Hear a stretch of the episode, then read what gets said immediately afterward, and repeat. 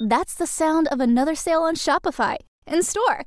Shopify POS is everything you need to sell in person. From payments to inventory, Shopify unites your sales into one commerce platform.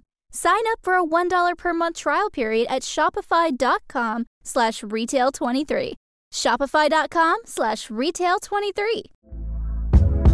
Hey there, it's Michelle Norris. I'm host of a podcast called Your Mama's Kitchen. When I travel, I'm usually looking for a way to find a taste of home when I'm not at home. And one of the things I love to do when I am at home is entertain. And Airbnb allows me to do that. When I was in California recently, I rented a house that had a great kitchen. And when we were sitting around the table, we we're all thinking, we're in someone else's house. Someone could be in all of our homes as well. If you have a home, but you're not always at home, you have an Airbnb. Your home might be worth more than you think. Find out how much at airbnb.com/slash host. Here's a cool fact a crocodile can't stick out its tongue. Another cool fact you can get short term health insurance for a month or just under a year in some states. United Healthcare short term insurance plans are designed for people who are between jobs, coming off their parents' plan, or turning a side hustle into a full time gig. Underwritten by Golden Rule Insurance Company, they offer flexible, budget friendly coverage with access to a nationwide network of doctors and hospitals. Get more cool facts about United Healthcare short term plans at uh1.com.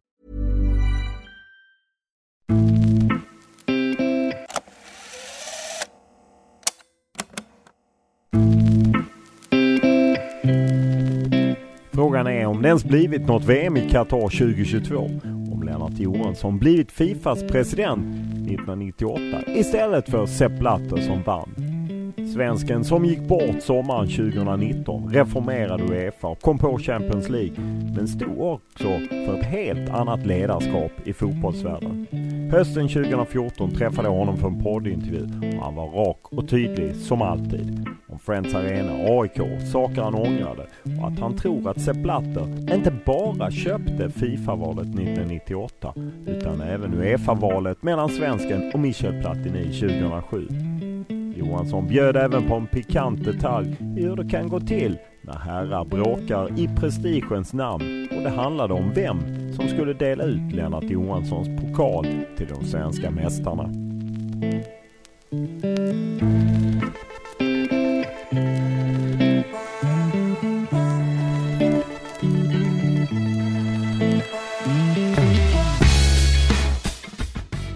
Lennart Johansson skulle knappt behöva en presentation. En av svensk idrotts största ledare och definitivt svensk fotbolls största ledare. Som var Uefa-president under lång tid och även vicepresident i Fifa. Och nu är hederspresident i Uefa och hedersordförande i Svenska Fotbollförbundet och hedersordförande i SEF. Och ja, skulle man gå igenom alla olika titlar och betygelser och allt som han har fått under sin karriär så skulle man behöva en podd bara för det.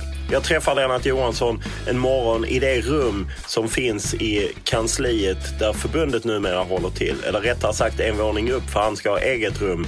De andra sitter i kontorslandskap och de har egna rum på SEF. Därför sitter han där. Och trots sin stroke, trots sin ålderdom, 85 år, så är han väldigt pigg och klar och har tydliga åsikter om vad som sker. Inte bara i svensk fotboll och kring Blatter, utan mycket kring de stora dragen i fotbollen. Och det är faktiskt rätt roligt och underhållande att diskutera med honom. Och det som är så uppfriskande med honom är att han inte är rädd för att han får kritik. Han tycker att det är medias uppgift att granska och ligga i och ställa frågor. Och sen försvarar han så gott han kan och till och med ibland backar.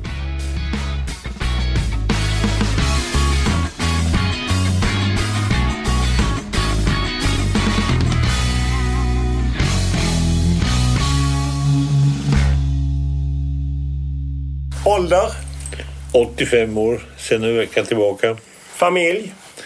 Ja, Bor? på Stora Essingen i Stockholm. Utbildning? En realexamen och en handelsstudent och språkstudier ovanpå detta. Lön? Eh, tillräcklig. Lönen är pension numera från ÖFA. Vad är den största fotbollsupplevelse du haft i ditt liv? Det var nog trots allt VM 58. Och nära det kommer VM 94. För det var två verkliga upplevelser. Dels med Pelés inträde på, på scenen, 17 år gammal. Och dels det svenska laget 94 som tror, jag tror är det bästa vi har haft. Största spelaren du har sett? Zidane. Eh, Den eh, bästa publik du upplevt? Den i Skottland. När Celtic spelar. Den är oerhört entusiastisk och, men inte så aggressiv. Men det hörs när de är missnöjda. Värsta publik du upplevt? Vi drar inte in Djurgården i det här. Nej, vi drar inte in Djurgården. Nej. Värsta publik jag har upplevt det är nog den turkiska i Istanbul. Om det är Galatasaray eller Besiktas eller, eller Ferencvaros. Det är Ja. ett sån oerhört temperament och det är, så, det är så nära att katastrofer ska inträffa. Att du känner dig inte säker även om du sitter på någon hedersläktare. Största fotbollsledare du stött på?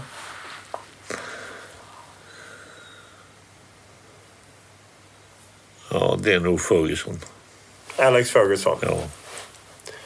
Kör du bil? Icke. Vad röstar du på? Oftast på det parti som vinner. Men eh, annars är jag, har, jag, har jag faktiskt växlat mellan åren. Från det ena till det andra. Jag är ju född i en arbetarfamilj och har värderingarna från den tiden kvar. Men har ju sett ändå vad som har skett i olika avseenden som har fått mig att hesitera. Och jag tycker nu att det var, det är inte mycket ord om det, det val som närmast var den, det nyval som kanske förestår. Men jag tycker att eh, den förre statsministern uppträdde väldigt korrekt. Han, han gav sig inte till anfall och han, han försvarade sina egna och tackade dem. Jag tycker det var statsmannalikt. Har du något motto? Raka rör skulle det vara närmast. När var senast du grät? Det gör jag väldigt ofta så jag kan inte säga vilken dag det var i förra veckan. Men jag gråter när jag har sorg och jag gråter när jag blir väldigt glad. Om Sverige eller AIK eller vad det nu är för någonting vinner i ett oväntat läge eller jag ser en film som är rörande på något vis så kan det få mig att gråta. Annars är jag inte särskilt gråtmild. Men det är mina ögon som är torra som det heter och rinnande. Så därför så, så blir det rätt ofta.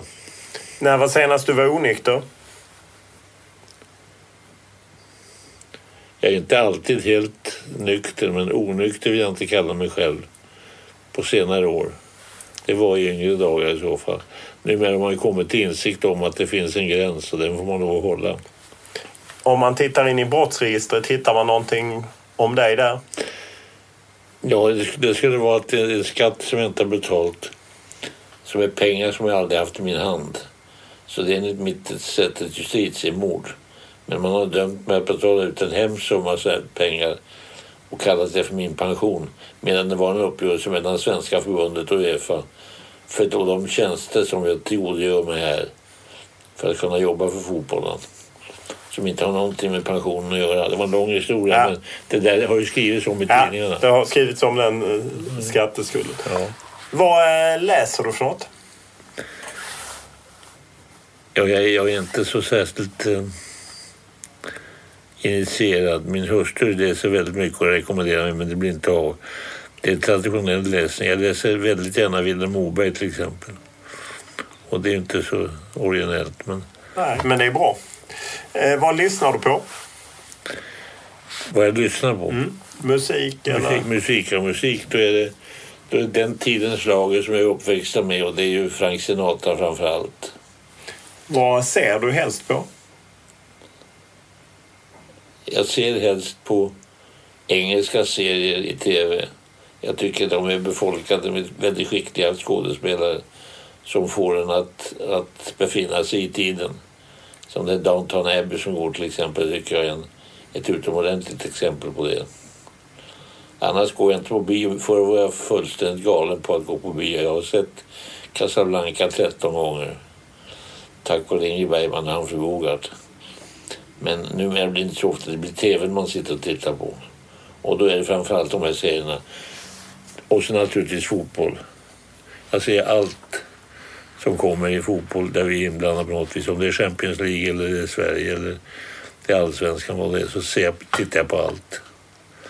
Jag tycker tv har den fördelen att du ser efteråt vad som verkligen hände. Man går in med kameran och visar när du kanske i själva händelsen inte är riktigt uppmärksam och där domaren ofta står illa till för att se vad som verkligen har förekommit. Och jag tycker det är, är på ett sätt begripligt, på andra sidan synd att, att man så sällan använder sig av, av tv-bevisen i efterhand när, när incidenter har uppstått. Numera finns ju podden på Acast också och där är den blingad som det ju heter lite på nysvenska. Det vill säga att vi har kryddat upp den med bilder, artiklar och videoklipp från saker och ting som de intervjuade pratar om. Så gå in på Acast så får ni se ännu mer och få lite liv i podden.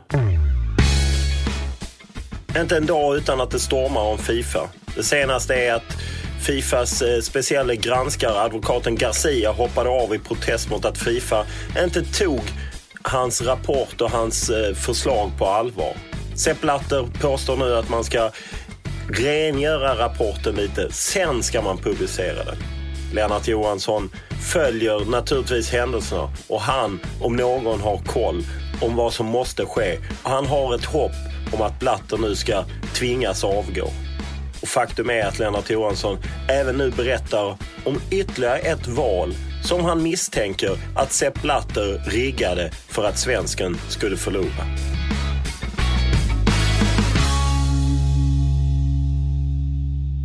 Även eh, om man sitter med dig Lennart Johansson så är det svårt att gå runt Sepp Blatter. Det är ju ingen hemlighet att du tycker att han, han ska avgå eh, som president för Fifa.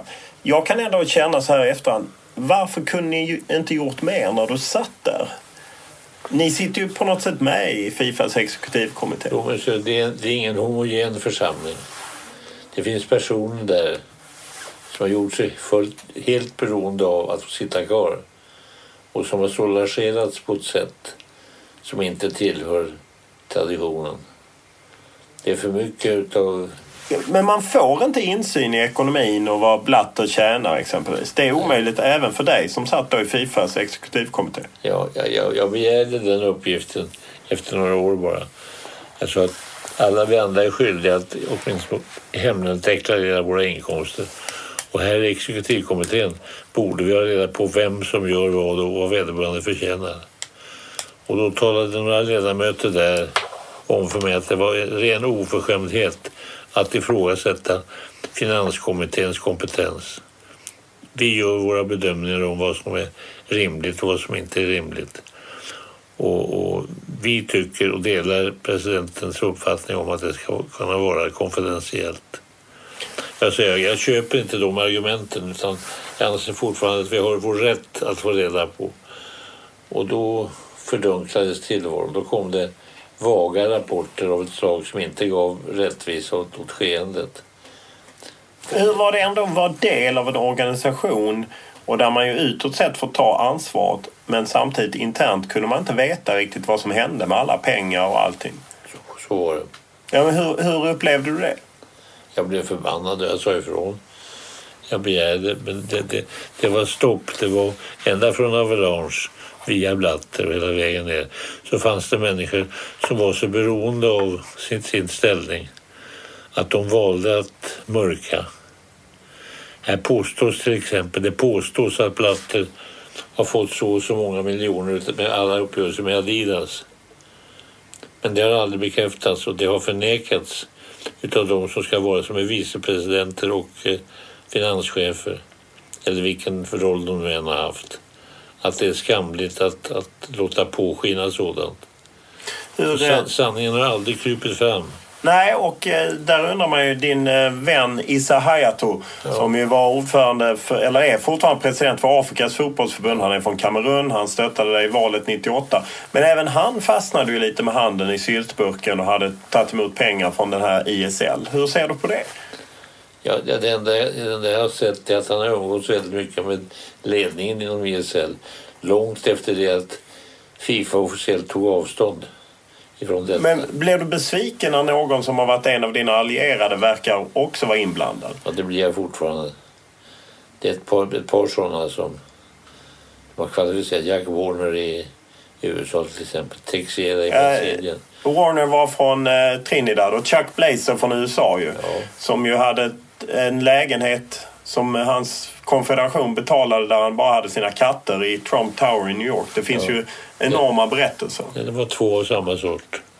Och Men hur, hur kan de komma in i fotbollen? Ja, jag tror faktiskt att du svarade på bättre på den frågan än vad jag gör. För jag förstår inte att människor är så godtrogna. Att de utan vidare omväljer någon som är kringgärdad med, med anklagelser av olika slag. Hur ofta har du själv blivit erbjuden pengar eller grejer i utbyte mot att du röstar på någon? Aldrig. Jag har aldrig fått erbjudandet. Inte en enda gång har någon ens försökt. All, aldrig någon har gjort det. Och jag har aldrig röstat därför att jag har fått betalt för det. Jag har röstat av övertygelse. Nej, det har inte hänt. Och det, jag, tror att den där Johansson ingen idé att ge oss på. Det lönar sig inte. Man har inte ens försökt. Hur, hur rik har du blivit på att jobba för Uefa och Fifa? De första tio åren hade jag ingen ersättning från Uefa. Till dess att Egidius Braun som då var bas för tyska förbundet sa att presidenten borde, liksom alla vi andra, ha någon form försäkrad pension. Ska ni- Att jag kunde vara med så länge. För jag var inte besutten utan jag hade min pension ifrån Forshaga, det hade varit i 40 år. Och det var den pensionen som den räckte för mig att livnära mig på. För jag har aldrig haft något storstilat levande. Så att när, när schweizisk press kom efter de här tio åren och frågade hur mycket har du i lön? Jag har ingen lön, sa jag.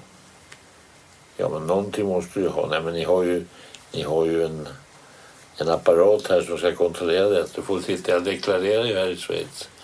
De inkomster jag har det är så kallade daily allowances eller representation. Det är ett slags eh, traktamente som man får. Traktamente, ja, det är just det. Och de är godkända. Ett avtal mellan Sverige och Schweiz som talar om all annan inkomst ska ju deklareras i Sverige också. Och det har jag gjort. Men efter 2000 fick du betalt. Vad fick du då i lön? Ja, jag, jag, jag lämnar ut till schweizisk press. Och det är inte för att jag inte vill, men jag kan inte säga det exakt. Nej. Men det är ganska mycket pengar. Jag tror att det, är- det rör sig om 240 år. Ja, det är en, två, tre miljoner i inkomster i pension som jag får från, från Uefa. Ja, för det var ju här det du var inne på faktarutan att en del av den här pensionen ville du skänka till det svenska förbundet och Uefa till förbundet. Och det är det de vill skatt, beskatta det Ja, för. men så är inte historien. Nej, okej. Utan jag fick först en pension. Och den var jag nöjd med därför att den är av den storleksordning jag nämnde. Sen kom Lars-Åke Lagrell och Gerd Aigner som generalsekreterare överens om att Uefa skulle ha någonting betalt för att jag satt här och jobbade för deras räkning som jag gör i olika stycken. Vare sig jag åker till Champions League eller gör det eller detta. Och det, det skulle soulageras utav förbundet. De skulle stå för de omkostnaderna. Jag har ingen lön från förbundet eller från Uefa. Ja, Det svenska förbundet, ingen Ja. lön från det. Nej. Och de pengarna betraktade sedan eh, skattemyndigheterna och senare eh, lagliga instanser också betraktade som en, en del av pensionen. Men det är inte storyn. Jag visste inte om, det var ingen överenskommelse som jag deltog i utan det var ett samtal mellan de här två, Aigner och, Lagrell. Och Lagrell har bekräftat till mig när jag frågade om det var väl på det viset. Ja, det, det stämmer, så det är så. Men du förlorade den rättsliga processen Ja, det gjorde jag. och fick betala mycket. Jag fick betala skatt på hela beloppet. Jag fick betala 800 000 i skatt. Och det även om man tjänar mycket pengar så är det, det är för mycket för att betala i skatt. Pengar som du aldrig har sett. Som aldrig har funnits i min hand. Om man ser Men till... detta är alltså den verkliga Ja. storyn. Jag förstår det. Om man ser till eh, Uefa och Fifa så kan jag ibland känna att det är lite väl mycket sus och dusliv. Att det är limousiner, det är fina hotell, det är dagliga traktamenten på ett Ja. par hundra. Kunde man inte gjort någonting åt det? Jag vet du brukar alltid säga jo men jag tog sedan dit jag kommer och de ville att presidenten skulle ha det så. Men kunde inte du visat vägen att vi avstår det? Ja, och varför ska du avstå? Ja, för att det är ändå eh, medlemmarnas pengar. Det är fotbollens pengar på något sätt. Inte alltid. Nej, men du förstår vad jag menar. Att det Ja, kan ju sticka förstår. i ögonen att man Jag kommer i limousin och åker till fina matcher och bor på bra hotell. Ja. Det är ju sant, men den, den tanken har aldrig skjutit upp hos mig. Jag tyckte att det, var, det är inte så jävla elegant som det ser ut. Det är hyrbilar som kör runt omkring. Man får ju fina hotellrum. Men Fifa respektive Uefa betalar ju knappast någonting för det. Utan det är deras sponsorer som... Jag vet att det läggs ju det läggs på bara. Du talar här om att Blatter kanske hade något avtal med Adidas och så. Hur mycket sådana saker känner du till ryktesvägen men som du inte kan vederlägga med dokument och liknande? Hur många sådana uppgifter finns? Om... Jag kan, inte- jag kan inte räkna dem alla men, men det är oändligt många sådana rykten som jag har ryckt åt axlarna åt och sagt att ni i media är ju faktiskt utbildade för och skickliga i att gräva fram sanningen. Och även de som synes ha gjort det har ju gått till rättsliga åtgärder och förlorat. Blatter är oerhört skicklig i att undvika konflikter. Ja, och jag skulle ju gärna titta in men du förstår ju säkert själv hur svårt det är att om du som sitter i Fifas exekutivkommitté inte ens kan få insyn i vad Blatter tjänar. Då är det ju ännu svårare för en journalist som kommer utifrån att få insyn i det. Det kanske är så, ja. Vad tror du alla de här historierna betyder för fotbollen? Jag tror som jag sa förut att att det håller på att växa fram nu. Det har varit så oerhört mycket på senare år. Det är inte några enstaka händelser i förfluten tid utan det är ju, det är ju eh, ideliga beskyllningar av olika slag. Och undersökningar och, och bevisföring kan man kalla det för också. Och nu börjar en del sponsorer faktiskt hoppa av också. Ju- Just det. Det gör ju att, att fotbollsälskare, f- idrottsmänniskor i allmänhet får en uppfattning om att de som sitter på de höga stolarna de har ett dåligt samvete, de är korrumperade och de är, det är bestickningar. Min känsla är att Sepp Blatter inte kommer lämna sin post förrän han kanske går bort för att han just inte vill att alla hemligheter skulle komma ut. Hur tror du om den teorin? Ja, det, det ligger mycket i vad du säger. Men jag har en känsla av att det inte bara är några få nu utan rätt många som, som länge har suttit, ska vi kalla det för lojala och inte, inte fört någon talan. Nu börjar kliva ner. Du ser ju hur Platini nu har tagit avstånd efter att ha varit en lydig lärjunge i alla år och frambackad utav Latte just. Och det här sammanlagt måste göra att han, han, han måste känna ett tryck som han har svårt att klara av. Tror du att Fifa och Uefa kommer att splittras lite? Att, för att det känns som att det är en fight mellan Uefa och Fifa. Jag menar Sepp Blatter, när han nu vill bli omvald 2015 så lovar han fler VM-platser till Afrika och Asien för att vinna röster där. Går emot Uefa. Hur, hur tror du den konflikten mellan Uefa som på något sätt representerar den rika västvärlden Ja, och den håller på att förstärks, det är på väg. Därför att Champions League som jag känner ansvar för och varit med och startat verkligen med stort motstånd då. Det har varit hans, eh, ja vad han hatar mer än någonting annat. Blatter hatar Champions League? Ja, ja. Det är inte klubbfotbollen utan det är landslaget som han vill värna om.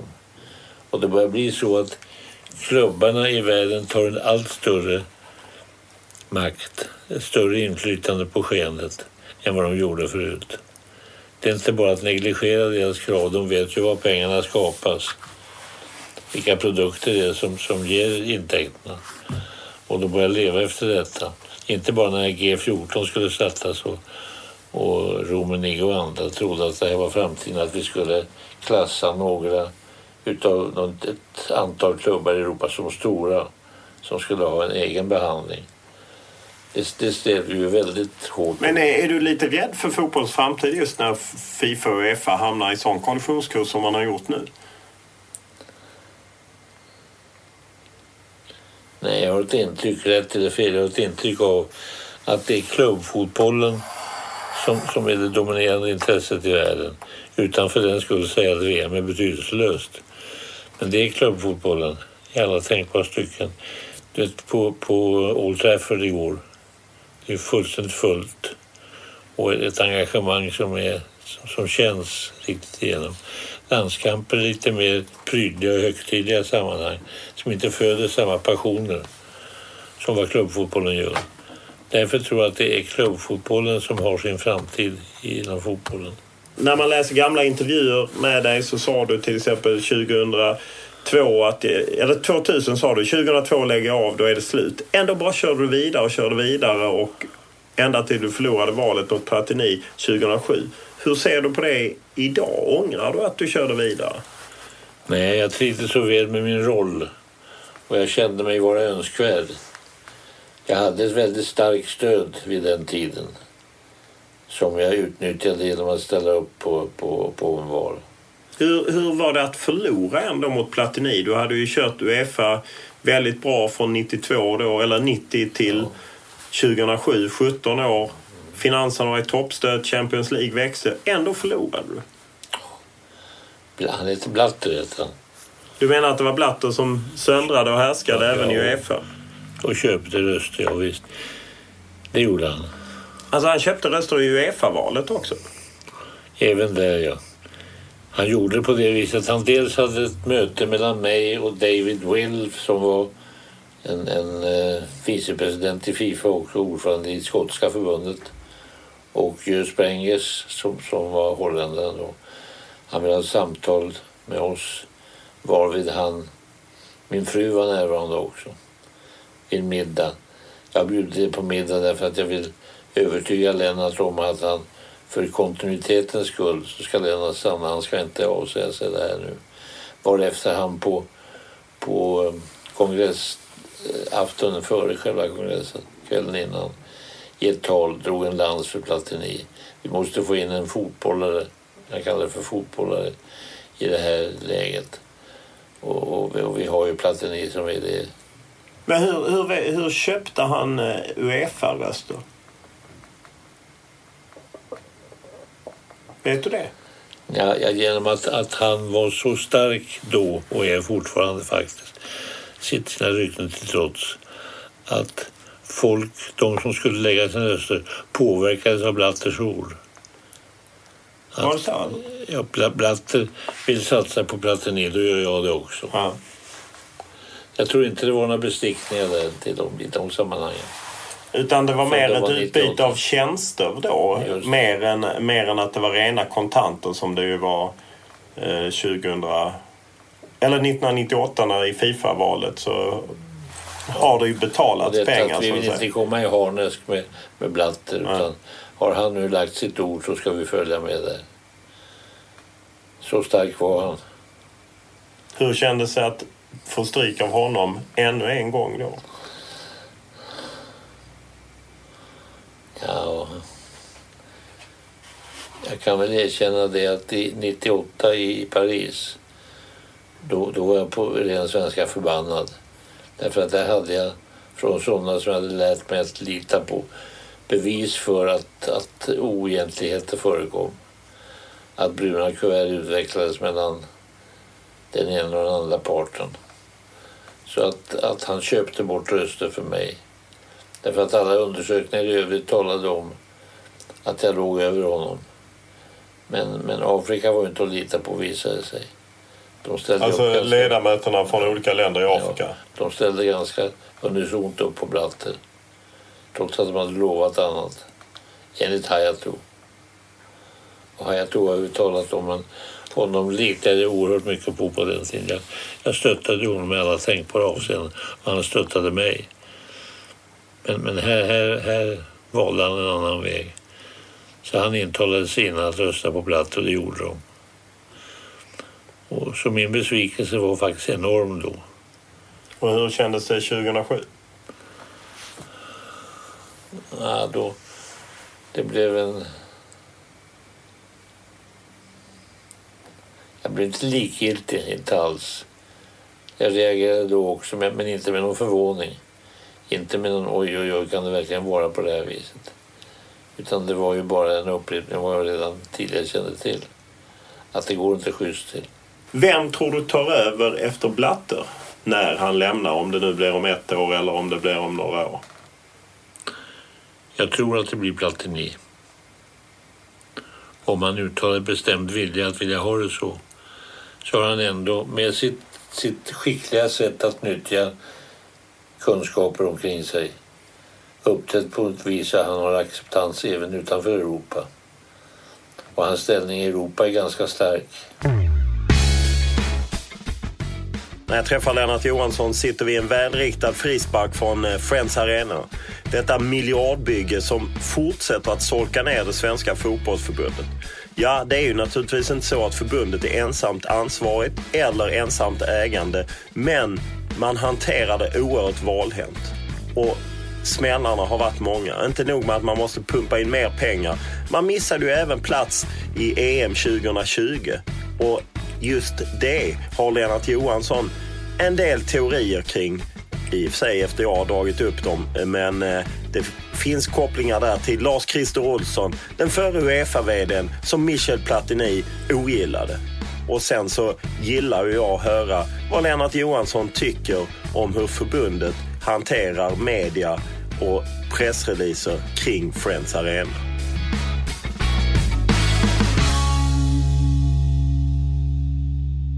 Du är 85 år gammal. Det är åtta år sedan du lämnade Uefa. Mm. Ändå är du fortfarande aktiv. Du berättar här att du var och hälsade på i Manchester United, träffade Bobby Charlton bara så sent som igår. Och, mm. eh, vad fyller du din eh, tid med? Med att komma till, till de event, events som jag önskad att närvara vid. Att hålla föredrag kring det ena eller det andra. Att träffa människor i, på djupet och med dem få diskutera respektive villkor. De ställer frågor och jag försöker att vara rak, att säga precis vad jag vet och det jag tycker att jag kan släppa ut. Hur orkar du hålla på med detta när du är... Jag menar de flesta har gått i pension för 20 år sedan i din ålder och ja. håller inte igång på det sättet. Och jag vet inte hur jag skulle leva. Jag är ju född med fotboll. Jag är född med, med eh, en, en ambition att vara igång. Och, och Gud har varit nådig i det avseendet så jag har fått tillfälle att få vara det. Och jag är, trots att jag har råkat i en hel del sjukdomar, fler än vad jag vill sitta här och räkna upp, så har det ändå har någon sett till ändå att jag har, har huvudet i behåll. Ja, du har ju bland annat en eh, stroke som varit omskriven. Hur mycket påverkar den dig i det dagliga livet? Vilken? Din stroke. Ja, den påverkar mig så tillvida att min, min rörlighet inte är vad jag vill att den skulle vara. Jag går i gymnastik och jag kan köra alla de här maskingreppen, du vet, med man ska sitta och stärka armarna och bålen och, och benen och så vidare. Men det är någonting här uppifrån som talar om för vänstersidan att du ska, du ska inte kunna röra dig ordentligt. Jag har tappat känseln nästan. Håller jag ett glas eller en kopp, det blir ofta ett glas, så, så tappar jag den för jag kan inte behålla greppet kring. Medan högen är helt oförvanskad. Men eh, trots det så kör du på. Du är på en del styrelsemöten och möten på Uefa och liknande. Ja, jag, är ju, jag är ju hederspresident i Uefa och hedersvicepresident i Fifa. Och har 20 år bakom mig i Fifa och lite längre tid i, i Uefa, varav 17 som president. Så att jag, jag, jag är kallad då, i, i den situationen, jag är kallad till alla möten med exekutivkommittén och så vidare sånt, och, och kongresser och allt vad det kan vara. Deltar du i diskussionerna då? Inte gärna. Jag lyssnar. Jag lyssnar väldigt noga nu och registrerar mycket bättre idag vad som händer än när man satt på tronen själv. Varför tror du du registrerade bättre idag? Därför att jag inte är lika direkt innesluten i beslutsfattandet. Det är inte jag som ska fatta besluten, det är en exekutiv och en president. Men jag har ju min uppfattning kvar. Och jag sitter där och tänker efter hur jag skulle ha agerat i motsvarande fråga och vad jag tycker om de beslut som fattas. Och vad jag saknar idag det är, det är den, en genomgående demokrati i hela fotbollen. Det är några få som bestämmer allt och som drar på sig en massa kritik som du är mycket väl medveten om. Om vi hade lutat oss ut lite från eh, ditt kontor där vi sitter i närheten av Friends Arena så ser vi ju Friends Arena, något förbundet har eh, byggt ihop med lite byggare. Ja. En arena som kantas av lite problem. Hur ser du på hela Friends-problematiken? Jag tycker att det är, det är synd att de ska behöva få en så väldigt mycket kritik. En del av den är berättigad. Det finns sånt som till exempel att, att sektionerna sluttar så mycket så att, att det finns inga handleder att ta i. Det tänkte jag aldrig på förr. Nu nästan får man någon slags eh, svindel när jag står längst upp på trappan och ska gå ner utan hjälp. Det är en miss. Utrymningsvägar och, och förhållanden för med media plus, plus det här med att han sätter tak på någonting och tror att gräset ska växa av sig självt. Det är sådana där elementa som är borttappade.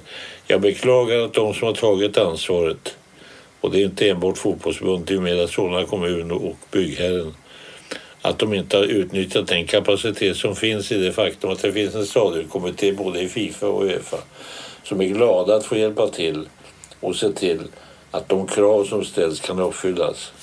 Men det har blivit lite bortglömt här tycker jag, borttappat. Ja, och jag menar man budgeterade 2 miljarder nu är det uppe på 3,5 miljard. Förra veckan skickade förbundet ut pressmeddelande om att man slutar avtal med Lagardère som ska ta över driften. Men man nämnde inte någonting om att man måste sätta in 400 miljoner varav 133 från förbundet. Pengar som förbundet inte har. Hur ser du på det här att man inte kan vara ärlig och lägga korten på bordet? Jag tror jag svarar på det redan. Ja, du har sagt det till mig en gång innan men jag vill gärna Ja. höra det igen. Ja, jag tycker att det är beklagligt. Det är sorgligt och det är skamligt att man undanhåller sanningen inför de som verkligen ska ha den. Publiken, den vanliga publiken, konfronteras ju bara med de sanningar som de vill ha publicerade. Och det, den, det, den speglar ju inte alltid verkligheten. Jag tror att, att mannen på gatan, för ibland känner jag mig som sån också, får en, en tvivel om de ledande i de, i de ledande skikten inom fotbollen har de egenskaper som de hade förväntat sig. Jag tror att de oroas och förargas och blir på den svenska förbannade över att höra att det är korruption och svindlerier av olika slag. Och Sverige sökte ju EM 2020, Friends Arena, ny arena, borde ju varit med där. Sverige fick inte. Istället gav man det till Danmark. Vad är din reaktion kring det? Inte bara Danmark, även, även i Spanien så fick ju en, en mindre arena fick ju Eh, rättigheten att vara med och arrangera. Ja, jag tycker att det kanske inte har varit tillräckligt med lobbyjobb. Det, det kräver att man, att man syns, finns med, att man pratar, att de vet vem man är. Att man säljer sin produkt. En uppgift jag har hört är ju att eh, din VD Lars-Christer Olsson, som ju var VD på Uefa, ja. han och Platini drog ju inte jämnt eftersom han tog ju ställning för dig i den sista valkampanjen och slutade ju tätt efter Platini. Att han, detta var hans lite straff mot Sverige. Är det något du kan vidimera? Han får svara på det själv, men jag vet ju exakt vilka relationer de hade och jag hade till Platini. Och, och det Lars Christer och jag hade tillsammans. Jag har jobbat med honom i mer än tio år och har en väldigt hög respekt för hans integritet. Det är en, det är en rak kille om någon. Men vad tror du, kan det ha spelat en roll i det här? För jag menar Platini var ju inne och petade även i det svenska ordförandevalet. Han ville ju verkligen inte ha Lars-Christer Olsson. Det är ju... Nej, det talar han ju om för mig. Ja precis, och det har jag hört också. Att Platini vill inte ha Lars-Christer Olsson. Nej. Och nu vill man markera mot Sverige att Lars-Christer har en po- post i SEF. Tror du att det spelade roll i EM 2020? Jag vet inte, men jag utesluter inte det. Vad, vad tycker du om det, att det skulle spela roll? Ja, det är det jag sa om förut. Det, det, talar ju om att man har inte den integritet och den vidsyn som en ledare för europeisk och världsfotboll ska ha. Det, det, det, det är dålig karaktär. Hur, eh, du var ju rätt tydlig med att du gärna hade sett Lars-Christer Olsson som eh, ordförande för Svenska Fotbollförbundet. Nu blev det Karl-Erik Nilsson istället. Vad är din bild av hans arbete de här nästan tre åren? Han, han kan fotboll. Han är inte bara före detta Fifa-domare. Han är väl bevandrad i irrgångarna. Eh, han, eh, han har ju han har inte så lång rutin på att ta det totala ansvaret. Men vad jag har sett hittills så har han i vilket fall mot mig uppträtt på ett korrekt sätt. Vilket gör att jag, eh, jag gillar honom ganska starkt. Är han rätt man att ta svensk fotboll framåt? Jag kan bara hoppas det. Du vet ju vem jag föredrog. Ja, absolut. Ja. Vad, vad tror du betyder att efter dig och Lars-Christer Olsson, ni lämnade ju bägge Uefa så att säga poster 2007 när du förlorade valet mot Platini. Nu finns det ju inga svenskar i Uefas exekutivkommitté och det är inga svenskar högt upp i Fifa förutom en TV-direktör. Vad betyder det för svensk fotboll? Oerhört mycket. Därför vi, vi blev kända och igenkända i tidigt skede och jag hade ända sedan Labans dagar så har vi haft representanter i tekniska kommittén, i medicinska kommittén, i tävlingskommittén, i disciplinnämnden. I alla instanser har svenskar haft ett säte.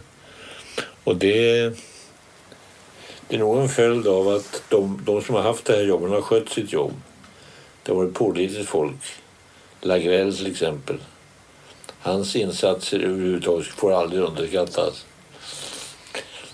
Idag är han som jag lite för lätting men, men eh, Sverige hade dock en ordförande under 20 års tid som verkligen satt sin prägel på verksamheten och vågade vara sig själv. Hur ska Sverige komma tillbaka? Kanske inte till att få en Uefa-president men ändå sitta med kring, kring bordet. För det känns ju som när man tar ett beslut kring EM 2020 så finns det ingen svensk i exekutivkommittén i Uefa. Nej, men det måste vi se till att du får. Jag tycker att Karl-Erik Nilsson har en utomordentlig chans så länge Danmark har vad de har och Norge har släppt Per Romdahl till i andra händer så, så tror jag att eh, en uppgift där skulle han klara på bästa sätt. Han, är, han har eh, gott språksinne. Han är som sagt vad han är mycket verbal och han har inte visat några fuffelsidor för mig. Jag, jag kan aldrig anklaga honom för att han har myglat sig fram på något vis. Han är, han är sannerligen en politiker som vet vad han vill.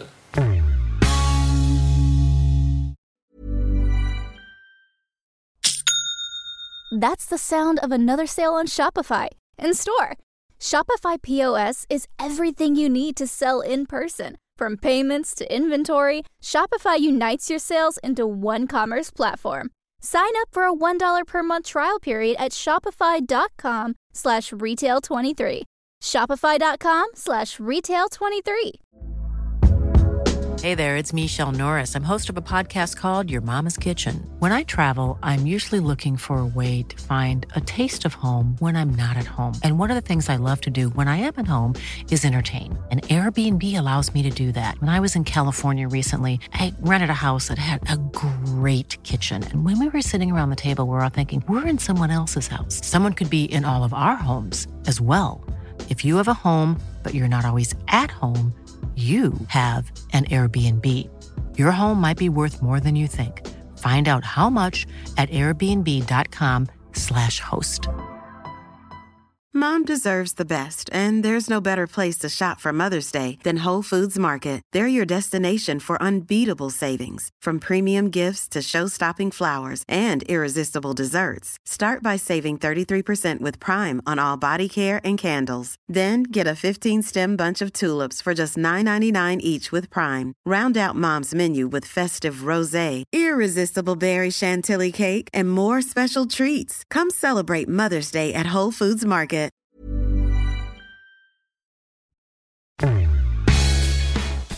Under hela min journalistiska karriär har jag stött på Lennart Johansson många gånger. Jag har stor respekt för honom. Dels för att han inte tvekar och backar och ber om ursäkt om han känner att han har gjort något fel. Och dels för att han alltid ställer upp och alltid är tillgänglig och inte är sådär ängslig och vill ha frågeställningar i förväg och sitter med folk i rummet som ska lyssna på vad man säger. Visst, idag är han inte en makthavare på samma sätt. Så det är inte konstigt att han kan träffa mig själv. Men det var likadant när han kamperade för att bli Fifa-president. Då tog han emot själv. Man styrde upp någonting med hans assistent och sen så fixade det sig. Jag har stor respekt för Lennart Johansson. Det är, en, det är typ av ledarskap som han stod för. Även fall naturligtvis är hans sol också har fläckar. För vilka är vi som inte har skelett i garderoben?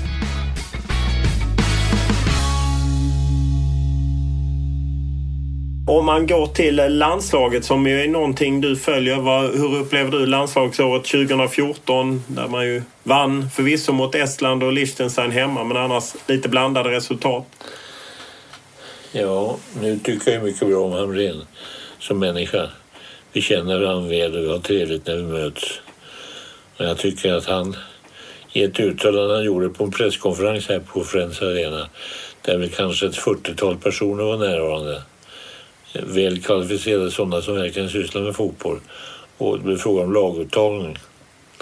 Sa ja vi är väl kanske 80 stycken här. Skulle var och en av oss ta ut sitt lag så blev det 80 olika formationer. Det där tyckte han hade rätt. Men jag tycker ändå, men jag har inte velat vara alltför öppet kritisk. Jag tycker att några som jag ser som fördettingar får hålla på för länge det är ett tjusigt drag att värna om de som har gjort sin nytta förut men det, är inte realistiskt. Nej, du var ju med i en podd som Svenska fotbollsförbundet ger ut där du talade om Rasmus Elm och Kim Källström och Johan Elmander. Ja. Finns det en förkärlek av förbundskaptenen att hänga kvar vid gamla hjältar? Det kanske inte stämmer på Rasmus Elm, men i varje fall de andra två. Ja, det finns det. Och, det, och den tycker jag är begriplig. Men man håller fast vid gamla hjältar så länge de fortfarande har en, en roll att fylla. Jag beundrade eh, Liverpool igår. När, eh, du var såg Manchester United Liverpool ja, spela? just det. När, eh, när han, mittfälten... Steven Gerrard. Gerrard uppträdde på banan. Och det var en fördetting. Han stod där han stod, rörde sig inte på det sätt han brukar göra fick inga bollar direkt spelade till sig. Utan han var förbrukad. Just i den matchen då, det kanske var tillfället, jag vet inte. Men det ser så ut att eh, Liverpool har ju mycket varit Gerard. Mm. Och han har präglat hela, hela spelet, sätten och inställningen. Eh, och, och, då tycker jag att det är kanske inte rätt, om man ser det hemma, att han, han ska ges tillfälle att få vila på lagrarna. Vilka unga spelare ser du kan komma in i, i landslaget? Ja, Guidetti. Som jag bara sett några få gånger. Men han har ändå den, den geist och den, det sting som behövs för att, att spela i landslaget. Och han har ju lyckats väl i Holland. Han lyckas ju väl nu i Celtic om jag har förstått det hela rätt. Ja, han gör en hel del mål. Sen gillar jag den här eh, Forsberg i, i, I Malmö FF. Malmö FF ja. Jag tycker det är en lovande spelare. Och den typ vi har för många. Det är lite, lite mer utav Hamrin och Palmer i det här i hans spel tycker jag.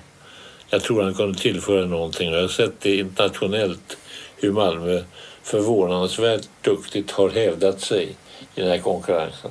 Sista matchen de spelade, det senaste får vi kalla det för, så där förde ju nästan Malmö spelet. Så att det, det ger dig ändå hopp om eh, svensk fotboll? Ja, det gör det.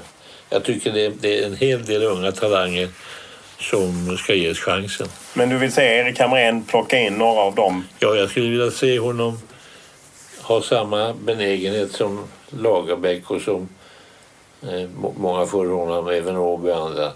Att han har känslan för hur, hur, hur ett svenskt försvar ska se ut. Ja, för där har det ju brustit. Det tycker jag. Det är mittbackar som inte vet. Den ena vet inte var den andra står har jag sagt. Och det, det är ju ingen Mellberg som har kommit in i bilden istället. Inte. Hur ser du på Erik är ju rätt känslig för kritik som man får i media. Du har ju själv löpt några gatlopp genom att vi i media har... Du känns som att du alltid hanterade det väl. Ja, det är ju ett jobb. Det är ju ett jobb att ha åsikter och föra fram åsikter och tala om för folk vad ni tycker. Och då är det inte så mycket att bara gå omkring och bli förbannad för det. Man blir ju ledsen när man känner att den här kritiken är nog trots allt rätt befogad. Det är synd att han, att han tar det på, på det sätt du beskriver. För jag tycker han ska förstå att det, det drabbar var och en av oss. Och det får man stå ut med. Du har ju varit aktiv i svensk fotboll under väldigt lång tid. Vilka är några favoritspelare du har haft i, i landslaget genom åren? Kurt Hamrin, Nacka Skoglund, Gunnar Gren. Gren och Linn naturligtvis, Lidholm och Nordahl också. Nordahl. Jag, jag tror inte unga människor förstår vad han betydde för fotbollen då. Nej, jag är tyvärr för ung för att fatta det. Ja, han var som människa och som spelare. Vet du, det, var, det, var, det, det, det är inte många som har vunnit skytteligan fem, sex gånger som han gjorde. Och på det sätt som han, han gjorde Han var ju också, tog sig ut till en hel del stjärnlag. 47 var det bara Nordahl och, och Harry Nilsson från Landskrona som spelade i AIK som var uttagna i Europalaget. Vi har haft något sånt. Sen var det Brorin som kom med i världslaget 94. Och det har inte hänt någon förut. Ja, Zlatan förstås, men det blir inte av. Nej, han Zlatan hade ju... Han är ju där uppe ändå. Det måste ju vara en spelare som du har varit fascinerad av att se. Alltid, alltid. Jag, jag, jag tyckte i början att han var lite för känslig och lite för aggressiv gentemot media. Men det har ändrat sig. Jag tycker han har vuxit i olika avseenden. Och nu uppträder han ju som kapten för laget och tar det ansvaret. När du kommer runt i Europa, vad säger man om Zlatan då? Ja, de vet vem han är och de beundrar honom. De, de rankar in honom bland Ronaldo och Messi och Zidane och allt de kan ha hetat på senare år. Hur känner du då som svensk? Ja, jag är glad för Sveriges del att vi har en sån spelare. Det måste ju glädja oss åt. Ett uttalande du gjorde om eh, damfotboll där du ju, som du också menade, att du menade inte så illa men det blev fel det här med att eh, eh att eh, det finns många företag som skulle kunna ha användning av en tjej, svettig, som spelat i regnet. När hon kommer ut från omklädningsrummet så ser hon alldeles underbar ut. Är det en sån sak du kan ångra eller som du har lärt att ah, jag kanske inte skulle uttrycka mig så? Ja, det senare är fallet. Jag ska inte uttrycka mig på det viset. För vad jag menade då, vilket är svårt att låta komma till uttryck utan att det blir kritiserat. Jag, jag förstod fullt ut att jag fick kritik för detta. Vad jag menade att den här damfotbollen som då var väldigt underskattad ju, var värd större uppmärksamhet. Och det fanns ju företag som användes av produkter som används av damer i första hand. Och de kunde lagt sina pengar på damfotbollen. Hur känner du eh, för damfotbollens framväxt där ju Sverige ändå varit i framkant? Även om man säkert kunnat göra mer så jämfört med många andra förbund och länder så har man ju varit i framkant. Jag tycker först och främst tycker att det är en väldig skillnad på den, det spel som vi får bevittna idag på högsta nivåer och det som var alldeles i början. Vilket ju inte är konstigt för... Eh, nej, nej. Men det var ju så att det var, man såg ingen utveckling varken publikt eller deltagarmässigt.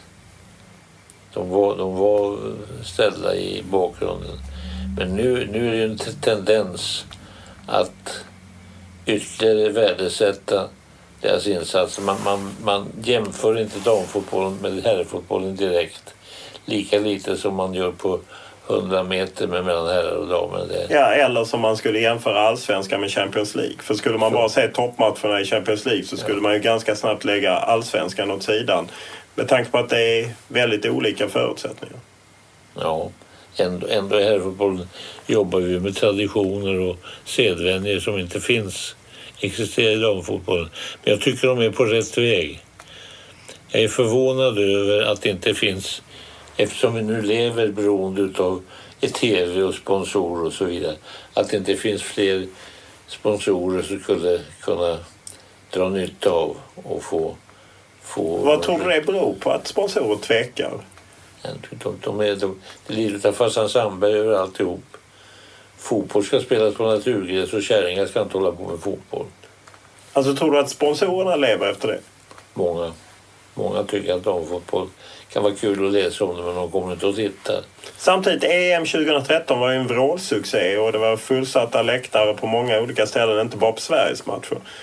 Nej, därför att det var en skicklig, lite konstgjord marknadsföring som skapade det där intresset. Tror du att det var konstgjort? Vi på TV4 hade ju jättebra tittarsiffror. Det var ju bra matcher. Ja, jag tycker det är lite konstgjort. Varför kommer ingen på en allsvensk match då? Fast det är väl ungefär som handbolls, eh, handbolls elitserie för både herrar och damer är likadant att det är populära sporterna landslag spelar och inte minst TV men det är ju ingen som eller väldigt få förutom i Kristianstad som kommer på elitserien för herrar. Nej, så är det ju. Jag vet inte riktigt vad det beror på men... Traditioner och, och väldigt eh, konservativt synsätt. Det går inte att intervjua Lennart Johansson utan att just ta upp AIK där ju du inledde på något sätt den stora ledarkarriären. Ja, nej. Ropa inte AIK, det är Nej, absolut inte. Hur känner du dig idag när du följer AIK med, under Andreas Alms ledning? Jag beundrar honom väldigt mycket för hans personlighet. Det är en, det är en kille som vet vad han vill och vad han kan. Utan att vara stöddig, men han är lika till, lite tillbakadragen. Han säljer inte sig själv lika effektivt som andra utav dem. Men han har, tittar ju på resultaten så får vi titta tillbaka 15-20 år tillbaka när jag var glada när vi hängde kvar i Allsvenskan. Att det var målet. Nu har vi haft en del topplaceringar bland de fem främsta på de senaste tio åren. Under hans period särskilt. Och det var väldigt nära flera gånger. Han, han och eh, hans medhjälpare har tydligen haft en, en bra känsla av vilka man ska förvärva och behålla. Och sen ser vi också att man har eh, utnyttjat spelare i, i närområdet på något sätt. Robin Quaison, Alexander Milosevic. Att man har sett till att knyta an till spelare som har en koppling till AIK från de var små. Betyder det någonting? Ja, det betyder oerhört mycket. Jag är medlem i någonting som heter AIK-ringen och det är ledare och spelare som har minst, haft minst tio år i klubben. Och vi träffas en gång i månaden och äter ärtsoppa och sitter och pratar gamla minnen. Och det är, en, det är en tillhörighet till klubben som är alldeles enorm. Och vad som är viktigt tycker jag det är att, att man bidrar till vi och klubbkänslan genom att just ta in sådana som du nämner. De som har kommit in har ju verkligen visat att de, att de är aik -are. Och jag tycker att en, en viss stabilitet har också inträtt i klubben. Det är visserligen alltid bråk kring, kring AIK. Vare sig det är huliganer eller någonting annat. Ja, varför är det så? Därför att jag tror att vi är en av Sveriges, inte bara största, utan dock mest välkända klubbar. Vi har dock funnits sedan 1891. Det är väl vi, Örgryte och några till som var med på den tiden. Vi har alltid funnits med där. Det finns fler aik ute i landet än vad det finns malmöiter eller älvsborgare, vågar jag påstå. Man är fokuserad när någonting händer i AIK, då blir det rubriker. Och det ska vi inte vara ledsna för. Vi måste tåla den, den kritik och den publicitet som vi får. Så sent som i höst har det ju varit eh, stormat kring eh, Johan Segui och avtal med eh, Galotta, en man som är affärsman med något tvivelaktigt, tvivelaktiga affärer bakom sig. Hur ser du på att man hamnar i sådana situationer? Ja, att man har sökt snabba lösningar utan att ta vederbörligt hänsyn till vem man har att göra med. Verkligen göra en ordentlig revidering och undersökning av person. Jag känner inte den här Galotta. Känner ingen behov av att göra det heller. Men, men eh, det, det förbättrar inte klubbens renommé. Vad är din bild av Johan Segui som ordförande då i, i fotbollen och även satt sig som VD i hockeyn? Ja, det senare har han gjort utan min vetskap. Jag har läst om det. Han har talat med mig om och eh, vill att vi ska träffas. Han sitter inte långt borta här. Och han, han, han visar en oerhörd entusiasm. Och han, är, han är besjälad av sin uppgift. Och att han tog en plats i ishockeyn har jag svårt att förstå. Eftersom han aldrig har visat ett odelat intresse åt det hållet. Han borde ha nöjt sig med den roll som han är på väg att försöka spela. Som, som någon form av AIK-starka man. För han gör ett jävla gediget jobb. Han, han drar sig inte för någonting. Han ägnar varje sekund åt AIK. Och det kan bli nästan parodiskt ibland men i hans fall så är det, det är seriöst. Men, men det, här, det här greppet med italienaren De Galotta, vad nu hette, Det har jag svårt att förlika mig med. Ja, han är ju förvisso svensk men har varit verksam både i, i Italien och framförallt i Schweiz har han varit verksam. Ja, ja. Det är många som har varit det. Ja, jo precis, precis. Numera finns ju podden på Acast också och där är den blingad som det ju heter lite på nysvenska. Det vill säga att vi har kryddat upp den med bilder, artiklar och videoklipp från saker och ting som de intervjuade pratar om. Så gå in på Acast så får ni se ännu mer och få lite liv i podden. När jag åker ut och ska poddintervjua så vet jag aldrig riktigt vad jag får loss under en, en och en halv timmes samtal. Jag försöker förbereda mig och tänka ut frågor och följdfrågor och olika scenarier. Och när jag träffar en person som Lennart Johansson så handlar det ju väldigt mycket om att kan man få reda på någonting nytt? Finns det några nya ingångar eller vinklingar på någonting? Till exempel vad ångrar han som eh, Eh, Uefa-president eller Fifa-president. Vad, vad gjorde han inte och varför kunde han inte göra på olika sätt för att försöka komma vidare? Men ibland är det ju också så enkelt att eh, den man intervjuar bjuder på någonting. Som eh, Lennart Johansson gjorde här kring eh, Lennart Johanssons pokal som han kommer att berätta i stycket efter.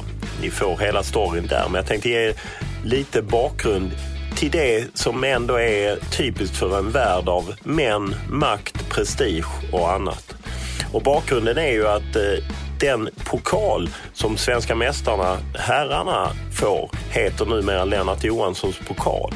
Och skälet till det är att man 2001 bytte ut von Rosens pokal som då var uppkallad efter Clarence von Rosen och som under lång tid hade varit ett fint pris. Det avslöjade ju tidigare Expressen-journalisterna Fredrik Neyman och Mikael Berling. De sålde då dock storyn till Aftonbladet för att de hade då blivit frilans. Så det var Aftonbladet som hade skopet om att von Rosen var faktiskt nazist.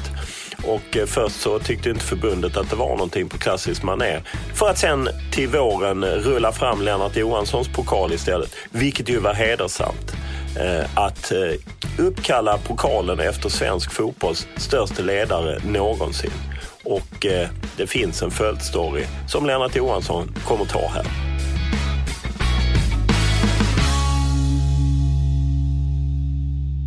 Du har ju nått en en hög ålder och ibland när man når en hög ålder så kanske man tittar tillbaka på sin långa karriär och så. Är det något i efterhand du kan känna att du ångrar? Ja, jag ångrar att jag inte har tagit initiativ av det slag som du påtalade nyss. Att jag inte har varit mer aggressiv och envis utan varit allmänt förbannad och kritisk. Och jag, jag, jag ångrar att, att vissa problem som huliganism till exempel. Att jag inte varit med och verkat aktivt mot detta. Inte minst i min egen klubb hade vi då när Black Army kom till. Sånt som på den tiden var skäl att ta itu med. Mm. Men man, man, man levde i beroende av dem. För de kom i skaror och de betalade sina entréer och de lämnade bidrag till klubben. Men, Va, men, vad kunde du ha gjort som du känner att... Ja, att utesluta dem som, som var kända våldsverkare och, och, och som att, att man har till, tillfälle att registrera dem, fotografera dem och, och avvisa dem och gå den väg som Thatcher gjorde. Du hade velat se att man gjorde det även ja, i Sverige? Ja, den väg hon gick. Den visade sig vara effektiv. För Fast var... samtidigt, de har väl bara flyttat sin våldsproblematik från arenorna till utanför arenorna? Våldet har väl inte försvunnit riktigt? huliganerna finns kvar i engelsk fotboll även om de inte slåss just inne på läktaren. Det, det tycker jag att ansvaret för vad som händer inne på arenorna ska ligga kvar hos klubbarna i det att de ska kontrollera och inte släppa in sådana som är, som är kända våldsverkare. Men polisens uppgift är att hålla rent utanför. I torget utanför och inne vid centralstationen och Östra station, vad det nu är för någonting. Det är ju en polisuppgift. Och där tycker jag att jag får ett intryck av att polisen är lite handlingsfattig. Ja, de agerar inte tillräckligt. Nej, nej. Jag tycker de ska gå in på annat sätt. Det räcker inte med att sitta åtta poliser på hästar utanför Råsunda.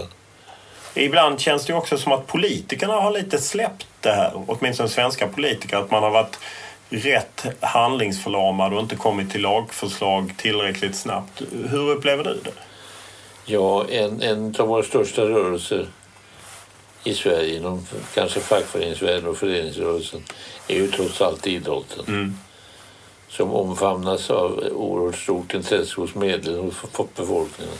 Och där folk direkt eller indirekt är, är engagerade i idrottsrörelsen. Men för de ju, lyckas ju aldrig göra sin röst hörd. Riksidrottsförbundet är ju en institution som ju sysslar väldigt lite med idrott och mycket med disciplinära och utbildningsfrågor och annat. Och vi har ju aldrig haft en idrottsminister som har haft någonting som helst att säga till om. Nej, va- varför är det så? Ja, därför att det, det, de, de som blir politiker kommer in är tydligen inte tillräckligt intresserade. Och där känns det ju som att man ofta... Min bild är att man ofta använder idrott antingen om man vill sitta på hedersläktaren och hoppa när eh, Sverige kvitterar eh, eller att man kanske vill kräva att Sverige ska bojkotta ett VM i Qatar för att det är lite politiska poänger att plocka men man vill inte att vi ska sluta handla med Qatar. Nej, men, men eh, i först i tidigare regimer, vi hade ju under, faktiskt under Palmes tid med Ingvar Carlsson och andra, så hade vi ett antal politiker som var genuint intresserade av idrott och fotboll och deltog i diskussionerna och lyssnade på vad som sades. Det var lite bättre då under en period, men nu, nu tycker jag inte det är... De var mer intresserade. Ja, ty, tycker jag. Mer initierade. Eh, hur ser du på det här med som skett med Qatar exempelvis som ju med pengar köper sig in och köper mästerskap och liknande. Tycker du att idrotten ska gå i, i bräschen där och bojkotta? Nej, BBC hade en sändning där den nya eh, presidenten för Football Association hade väckt ett förslag om att vi i Europa skulle avstå från att åka till Qatar. Alltså jag har sympati för tanken med hänsyn till hur det hela ser ut, hur det har tillkommit. Men jag tror inte att det får den effekt som eftersträvas. För folk i allmänhet, de, de, de på den svenska skiter i vad som sker. De är så, de är så tyvärr vana vid all, all den ohederlighet som förekommer. Så det viktiga för dem är det att det blir ett VM någonstans. Om det sen är för varmt eller för kallt eller för hög luft eller vad det nu är. Det, det fäster de inte stort avseende vid. Så att jag, jag sa jag, jag är inte beredd att alltså, tillstyrka att en sån aktion verkligen ser till att bli genomförd. Jag tror inte det är någon avsedd verkan, tyvärr. Hur ser du på att fotbollen ofta används av exempelvis Roman Abramovic köper Chelsea med sina oligarkpengar eller att Azerbajdzjan sponsrar både Uefa och andra klubbar och Gazprom som Abramovic är kopplad till eller Qatar då som är inne i Paris Saint-Germain, Barcelona köper VM. Hur ser du att tvivelaktiga stater, personer använder fotbollen? Ja, det är ju frågan om på vad sätt de är tvivelaktiga därför att eh, de, de du åberopar som Chelseas ägare och andra, de har ju, de har ju dessutom undvikit några rättsliga konsekvenser av sitt levande, de pengar de har förtjänat. Han vågar ju öppet använda sina medel till att använda dem på sätt som du beskriver. Och jag tycker att det är sorgligt. Därför att det är jag lite nostalgiker och jag vill ha tillbaka där med det Lagrell lanserade som en, en fotbollsklubb i varje by. Det, det, ska inte, det får inte bli så här helt professionellt. Så att unga spelare inte tänker på någonting annat hur mycket de kan tjäna. Nej, för att jag menar globaliseringen har ju också lett till att väldigt många gränser har suddats ut. Att jag menar engelska lag spelar med kanske bara utländska spelare, de bästa stjärnorna. Att det blir ju mer en slags Harlem Globetrotters industri. Även fall den är häftig att kolla på. Jag menar, du såg det ju själv igår på Old Trafford. Ja, ja visst. Men eh, det, det, du, du får ju inte glömma bort att jag har ju själva frivilligt gått in i EU. Och deras teser är ju att det ska vara fria rörelser av pers personer, pengar och tjänster. Det ska vara fritt fullständigt här för vem som helst att gå vart som helst. Den nationella känslan är på väg att försvinna i deras hantering. Du var ju Uefa-president när detta hände och Bosmandomen på något sätt. Ni blev lite överraskade av det? Kan man säga det? Jo, det blev ju. Vi blev överraskade därför att i grunden var det ett misstag av belgiska fotbollsbundet. Bestämmelserna på den tiden var ju sådana att en spelare som skulle gå från någonstans till en annan skulle dels ha sanktioner från EFA och dels skulle bägge förbunden vara inbegripna i den uppgörelsen.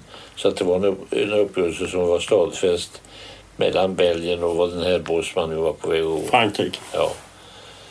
Men det följdes ju inte.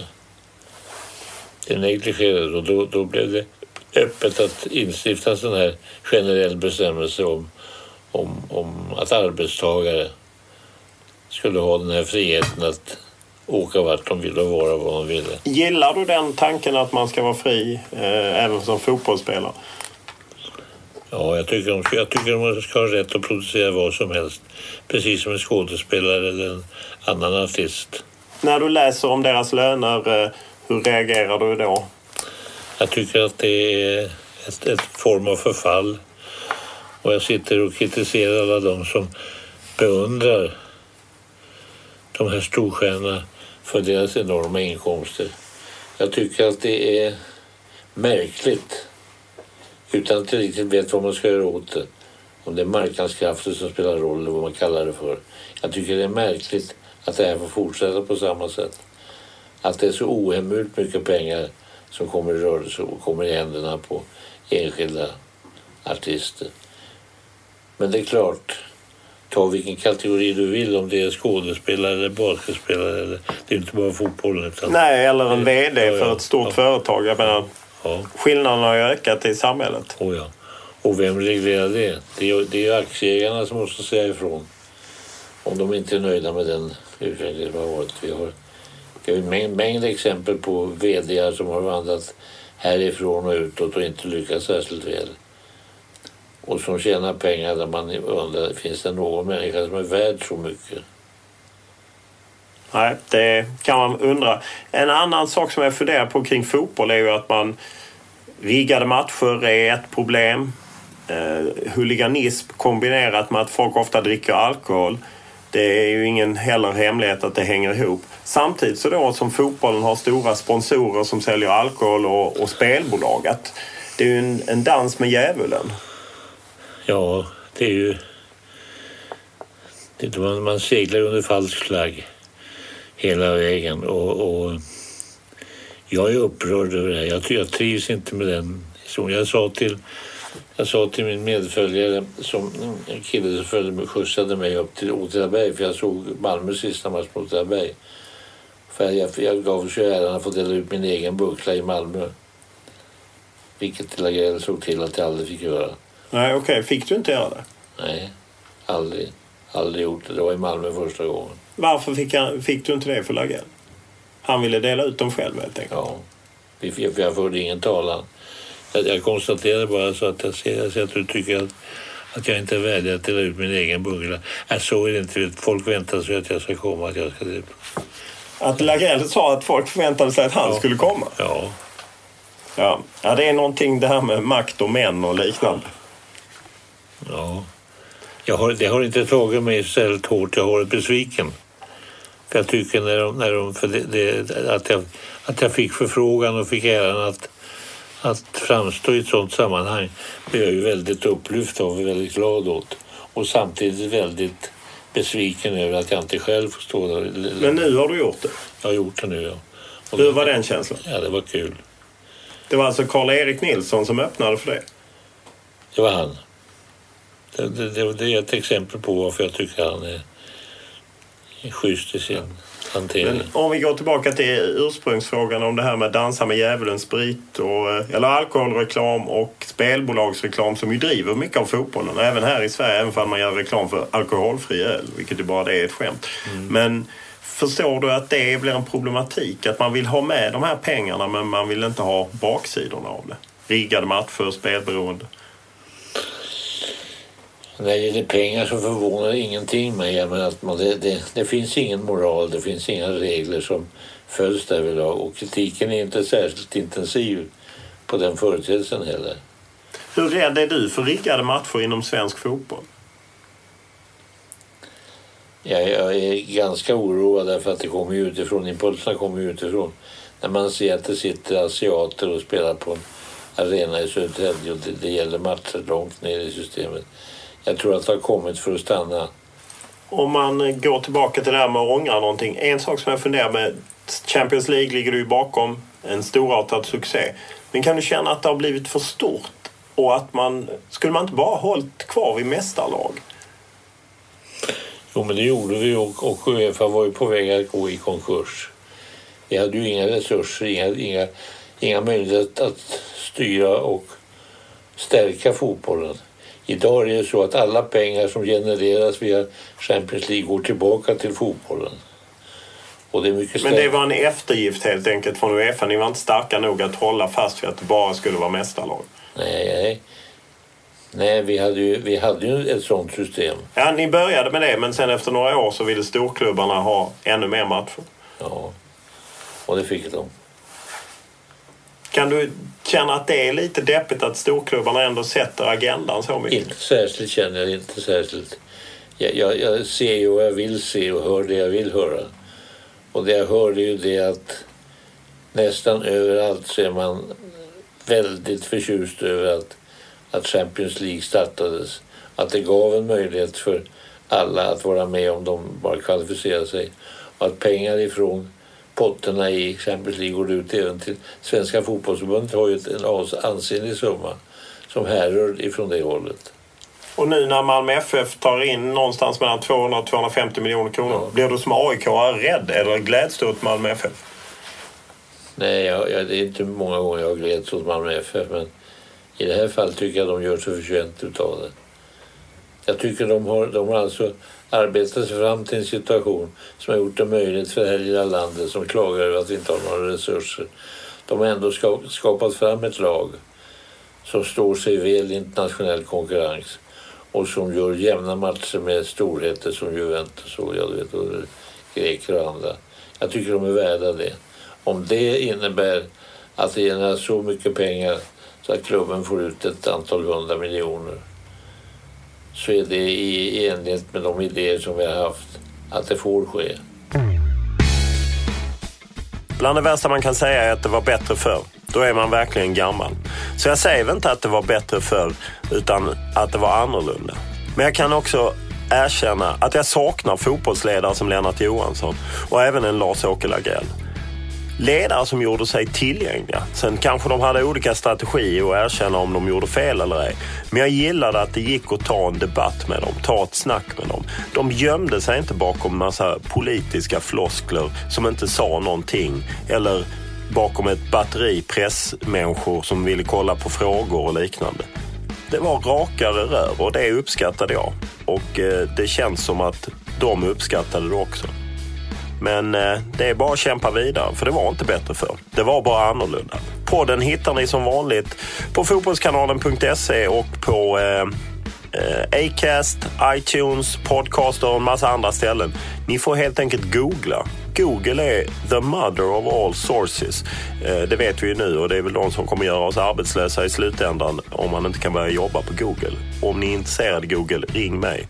Eh, ni kan få numret i växeln på eh, eh, TV4. Jag kan inte ens växelnumret. Ja, det var ju illa. Men ring eh, TV4 om ni är intresserade av att anställa mig i Google. För det är ju där vi alla ska börja jobba förr eller senare. Tills dess kör vi vidare med podden på fotbollskanalen.se och på en massa andra ställen. Kom gärna med kritik, feedback, hejarop på Twitter, Instagram eh, och mejl. mail olof.lund.tv4.se. Och idag, eftersom det bara är två dagar före doppardagen så bjuder jag på en eh, liten gäst i julklapp. Den 29 december då kommer Mats Gren eh, den nya klubb... Nej, sportchefen i IFK Göteborg. Han är lite så härligt osvensk som jag gillar. Lite tysk.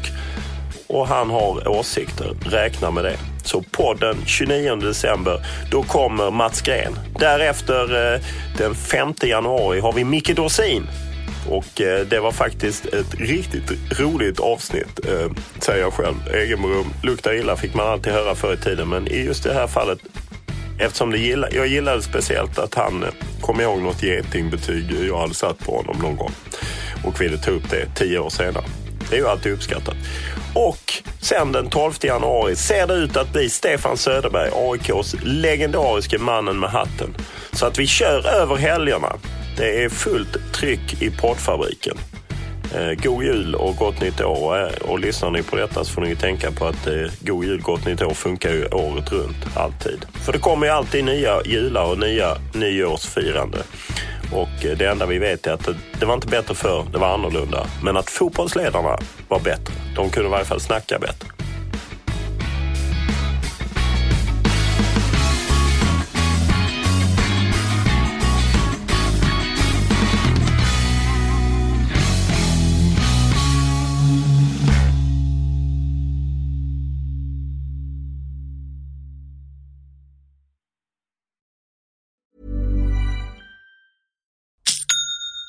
That's the sound of another sale on Shopify in store. Shopify POS is everything you need to sell in person. From payments to inventory, Shopify unites your sales into one commerce platform. Sign up for a $1 per month trial period at shopify.com slash retail23. Shopify.com slash retail23. Cool fact a crocodile can't stick out its tongue. Also, you can get health insurance for a month or just under a year in some states. United Healthcare short term insurance plans, underwritten by Golden Rule Insurance Company, offer flexible, budget friendly coverage for you. Learn more at uh1.com. Mom deserves the best, and there's no better place to shop for Mother's Day than Whole Foods Market. They're your destination for unbeatable savings, from premium gifts to show-stopping flowers and irresistible desserts. Start by saving 33% with Prime on all body care and candles. Then get a 15-stem bunch of tulips for just $9.99 each with Prime. Round out Mom's menu with festive rosé, irresistible berry chantilly cake, and more special treats. Come celebrate Mother's Day at Whole Foods Market.